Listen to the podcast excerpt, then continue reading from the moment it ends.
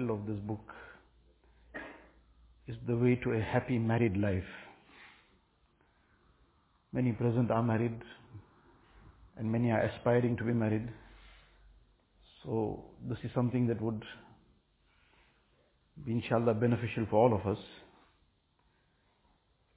The topic and the reason for choosing this particular book for this time is that this is a almost universal issue that many times there are major problems in homes simply because we haven't understood what is the teachings of deen regarding how spouses should conduct themselves, what is the conduct, what is the character, what is the way of dealing with one another, how should situations be handled. These are basic things which we have been taught about in deen, which Rasulullah has dealt with in detail, given us detailed guidance. Because of not adopting these guidelines that have been given to us in the Quran and Sunnah, we find major problems. And once upon a time, these were things that used to be few and far between. There would be some issues here and there, but major issues were something that a rare occurrence. But nowadays it's a daily issue that something or the other keeps coming up. Therefore it's very important that we need to be acquainted with what the guidance has been given to us. This is a waz, this is a lecture that Hazrat gave on one occasion, which was then transcribed and it was translated from Urdu to English. Obviously in a waz, in a lecture, and especially of the great personalities, it is not something that is necessarily always confined to the topic as Allah Ta'ala inspires the heart with something, sometimes there's a other topic that comes in, there's a new topic that might come in between. So in any case, all these things are of great benefit to us. Actually, there's no need to elaborate anything, but here and there we might just elaborate something. The issue is to try and take these lessons to heart and to practice upon them. That's the bottom line. If we start practicing, then we'll get the benefit. It's like a person going to a doctor and the doctor then prescribes some medication and then the medication is taken and kept on the shelf. So perhaps the shelf might get better, but it's not going to benefit us. So the thing to benefit us is we're going to have to take the medication, we're going to have to practice upon it. So therefore, this is the intention, the niyat we should have, that Allah Ta'ala give us a tawfiq to bring these things into our lives. Bismillah ar-Rahman ar-Rahim. I commenced the talk by reciting the khutbah, and in the khutbah the ayat that are recited during the nikah, the khutbah of the nikah. Those are the ayat that uh, that Hazrat recited, and the same ahadith that are generally heard at the time of the performing of a nikah, because this was at the time of a nikah as well, that this talk was delivered. So Hazrat recited those same ayat and ahadith, and then commenced the talk. It says, before this illustrious gathering, I have recited the khutbah pertaining to the rights of husband and wife, along with the verses relative to marriage. Four verses of the Quran Sharif and four ahadith of Rasulullah sallallahu alaihi wasallam have been recited in your presence. I will now elaborate thereon in the sequence with which they were recited. Thereafter, the first ayat was recited. Taqwa. Allah Ta'ala states, Ya ayyuhalladhina amanu taqullaha haqqa tuqatih. O believers, fear Allah Ta'ala as He should be feared. From this one learns that to fear Allah Ta'ala a little is not sufficient.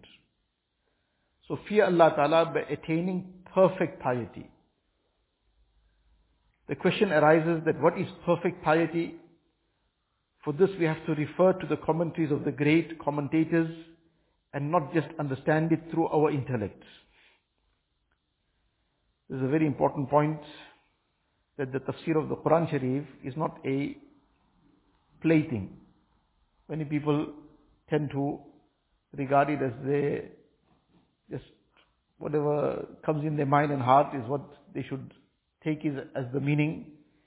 Whereas the Quran Sharif is a very, very concise book which is a kalam of Allah Ta'ala and the depth is beyond our capacity.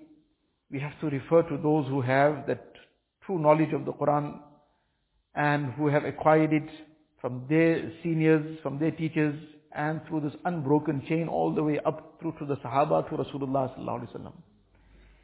So therefore, he is making the same point as going along, that we have to refer to the commentaries of the great commentators and not just understand it through our intellect. Hazrat Hakim al-Ummat rahimahullah has mentioned the commentary of this verse in Bayan al-Quran. كما أنتم تركتم الكفر والشرك اتركوا المعاصي كلها. that just as you have repented from kufr and shirk, so too you must stay away from all sins. This is the meaning of ittaqullaha haqqa tuqati. That one level of taqwa is to give up kufr, shirk.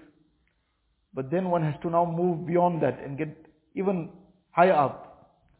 And the next level of taqwa is that a person then gives up all sin. One who has stayed away from kufr and shirk but does not save himself from sins has not feared Allah Ta'ala fully. One who has not fulfilled the rights of fearing Allah Ta'ala as he deserves to be feared. Fearing Allah as he deserves to be feared in this context means just as you take precautions and stay away from kufr and shirk, so too you must take precautions against the commission of sins. So protect yourself from sins, abstain from all sins and die only on Islam. وَلَا تَمُوتُنَّ إِلَّا وَأَنْتُمْ مُسْلِمُونَ And let death not find you but in the state of Islam. This is the translation and commentary of the first verse that was recited. These verses that are recited at the time of the nikah. This is sunnah to recite it at that time. Rasulullah when he performed a nikah, he would recite these ayat. and the common theme in all these three ayat is the theme of taqwa. Now this is an occasion of nikah, very happy occasion. Everybody is very excited and person is now setting forth on his new journey of life. So there are many, many things that could be the advice and guidance given on this occasion. But Rasulullah was Jawami'ul Kalim. Allah Ta'ala blessed him with that gift that he would concise the whole ocean in a teacup. So likewise, Rasulullah's selection of ayat also was in the same light. That from the whole Quran Sharif, Nabi Sallallahu Alaihi Wasallam's selection would be the most appropriate and most befitting for that occasion. Because obviously at this occasion now there's no time to recite the whole Quran Sharif. But as the guidance is the whole Quran Sharif. But certain things could be selected only for such an occasion. Nabi Sallallahu Alaihi Wasallam selected three ayat. There could not have been a more better selection by anybody else. And all these three ayat, the central theme is taqwa. يا أيها الذين آمنوا اتقوا الله حق تقاته يا أيها الذين آمنوا اتقوا الله وقولوا قولا سديدا يا أيها الذين آمنوا اتقوا يا أيها الناس اتقوا ربكم الذي خلقكم إلى آخر الآية central theme taqwa and the lesson and the message that no marriage can be peaceful can be uh, of such a situation where both the husband and the wife find that sukoon and peace that is meant to be attained out of that marriage without that marriage being run on the lines of taqwa. Without both spouses adopting taqwa. If that taqwa is absent, to the extent that that taqwa is absent, to that extent there would be a difficulty and problem. This is something which there is no second view about it. There can be no second view about it. To the extent that there would be taqwa in that marriage from both parties, to that extent there would be the purpose of marriage. One person asked the question that in the Quran Sharif, Allah Ta'ala says, وَمِنْ آيَاتِهِ أَنْ خَلَقَ لَكُم مِّنْ أَنفُسِكُمْ أَزْوَاجًا لِتَسْكُنُوا إِلَيْهَا that among the distinguishing signs of Allah Ta'ala, among the signs that Allah Ta'ala can be recognized with, that when a person ponders over this, this will take him to the marifat of Allah Ta'ala. So among these signs are that Allah Ta'ala has created for you spouses, خَلَقَ لَكُم مِّنْ أَنفُسِكُمْ أَزْوَاجًا From your kind Allah Ta'ala has created spouses for you. And what is the purpose for this? لِتَسْكُنُوا إِلَيْهَا So that you may gain sukoon. So that you may gain this tranquility, this peace. This is the object of nikah. That it will provide this sukoon. That there is a void in this person's heart which will not be filled with other things. Allah Ta'ala has created nikah that will fill this void. So that nikah is meant to create the sukoon. Like a person, there are so many different foods.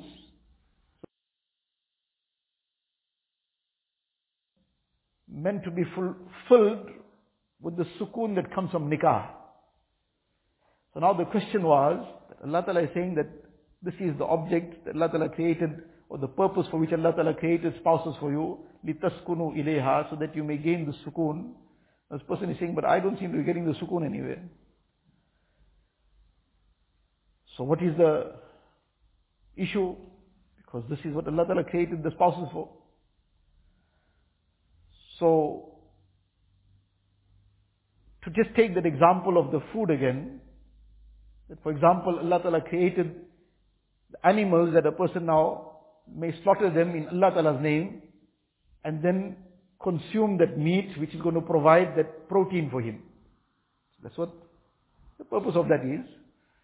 This will nourish insan. Allah Ta'ala created this, this animal. Animal also has life. But Allah Ta'ala has made that slaughtering of that animal on His name permissible for the benefit of this insan. So now that is the purpose of it, that he will eat it, he will consume it. So now this person slaughters that animal, and then he starts eating that meat raw. Doesn't cook it. Now he eats it raw. What will be the outcome? He's going to get sick. Now he says, but we heard in the Bayan that Allah Ta'ala created these animals so that you may consume them and it will nourish you. I consumed it, I'm already almost dying. He says, well, you didn't follow the process. That is the purpose. Allah Ta'ala created it for insan to benefit from it. For insan to eat it and get nourished. But there is a process. In dunya, there's a process with which everything has to be done. So now you have to first clean it, wash it, and then after that cook it correctly. And now when it will be cooked correctly, now it will be consumed, then it will benefit you. Because you are not the animal in the jungle that can eat it raw. Allah Ta'ala created that animal, that lion will eat it raw, it will benefit. But we are not that ferocious animals of the jungle. We are insan. We are insan, so insan will have to take a different process. He'll have to undertake a very dignified process. So now he'll take the effort to cook it, prepare it. Now that he will consume it, it will bring that benefit of nourishment. So likewise, Allah Ta'ala created spouses for sukoon. But there's a process in how the sukoon is going to be attained through that spouse. If the correct character is adopted, the correct manner and approach is adopted, the correct way of life is adopted, the way of life which Rasulullah has taught, what we have been taught about the akhlaq in the Quran Sharif itself, and then what Nabi Sallallahu has taught, then without doubt that sukoon will be attained. Because this is the promise of Allah Ta'ala. But the process has to be followed. But now if the person bypasses the process, he doesn't want to cook that food, and he wants to insist on eating it raw, he's going to have to suffer the consequences. So this is the way that, so this is that central theme in all the ayat that are recited in the khutbah of the nikah, the central theme is taqwa. And this is the all-encompassing aspect that if this taqwa is adopted, because taqwa includes everything that's necessary. Whether it is a person's akhlaq, his muasharat, his muamalat, and obviously his ibadat, his iman is the foundation of everything. So taqwa includes everything. So in this one word, the whole deen is encompassed. And the person who has adopted taqwa, so he is not only going to be performing his salah, he's going to be fulfilling the rights of his parents also. He's going to be fulfilling the rights of his wife as well. He's going to be fulfilling the rights of his children. The person who has adopted taqwa, it won't be that he'll only be fasting in the month of Ramadan, and then he'll come and have everybody under tension. He'll adopt this correct akhlaq at home also. The person who has adopted taqwa in its reality. Unfortunately, we departmentalize things and then we give our understanding to what has been explained in the Quran Sharif, in the hadith of Rasulullah sallallahu alaihi wasallam. Our thinking about taqwa is simply that a person must now perform his five times salah. Indeed, this is essentially part of taqwa, but we confine it to this. He's performing his salah, and he's not drinking, he's not gambling, he's not committing zina, but he's the greatest muttaqi on earth. The person regards himself as such, even though if after that he is committing zulm, he's oppressing and he's causing harm to others, and he's not transacting correctly, doesn't matter, all that can carry on in life. As long as I am doing these few things, then I am perfect. Whereas that is not sufficient for our najat and salvation. That is essential. But together with that, all the departments of deen have to be fulfilled.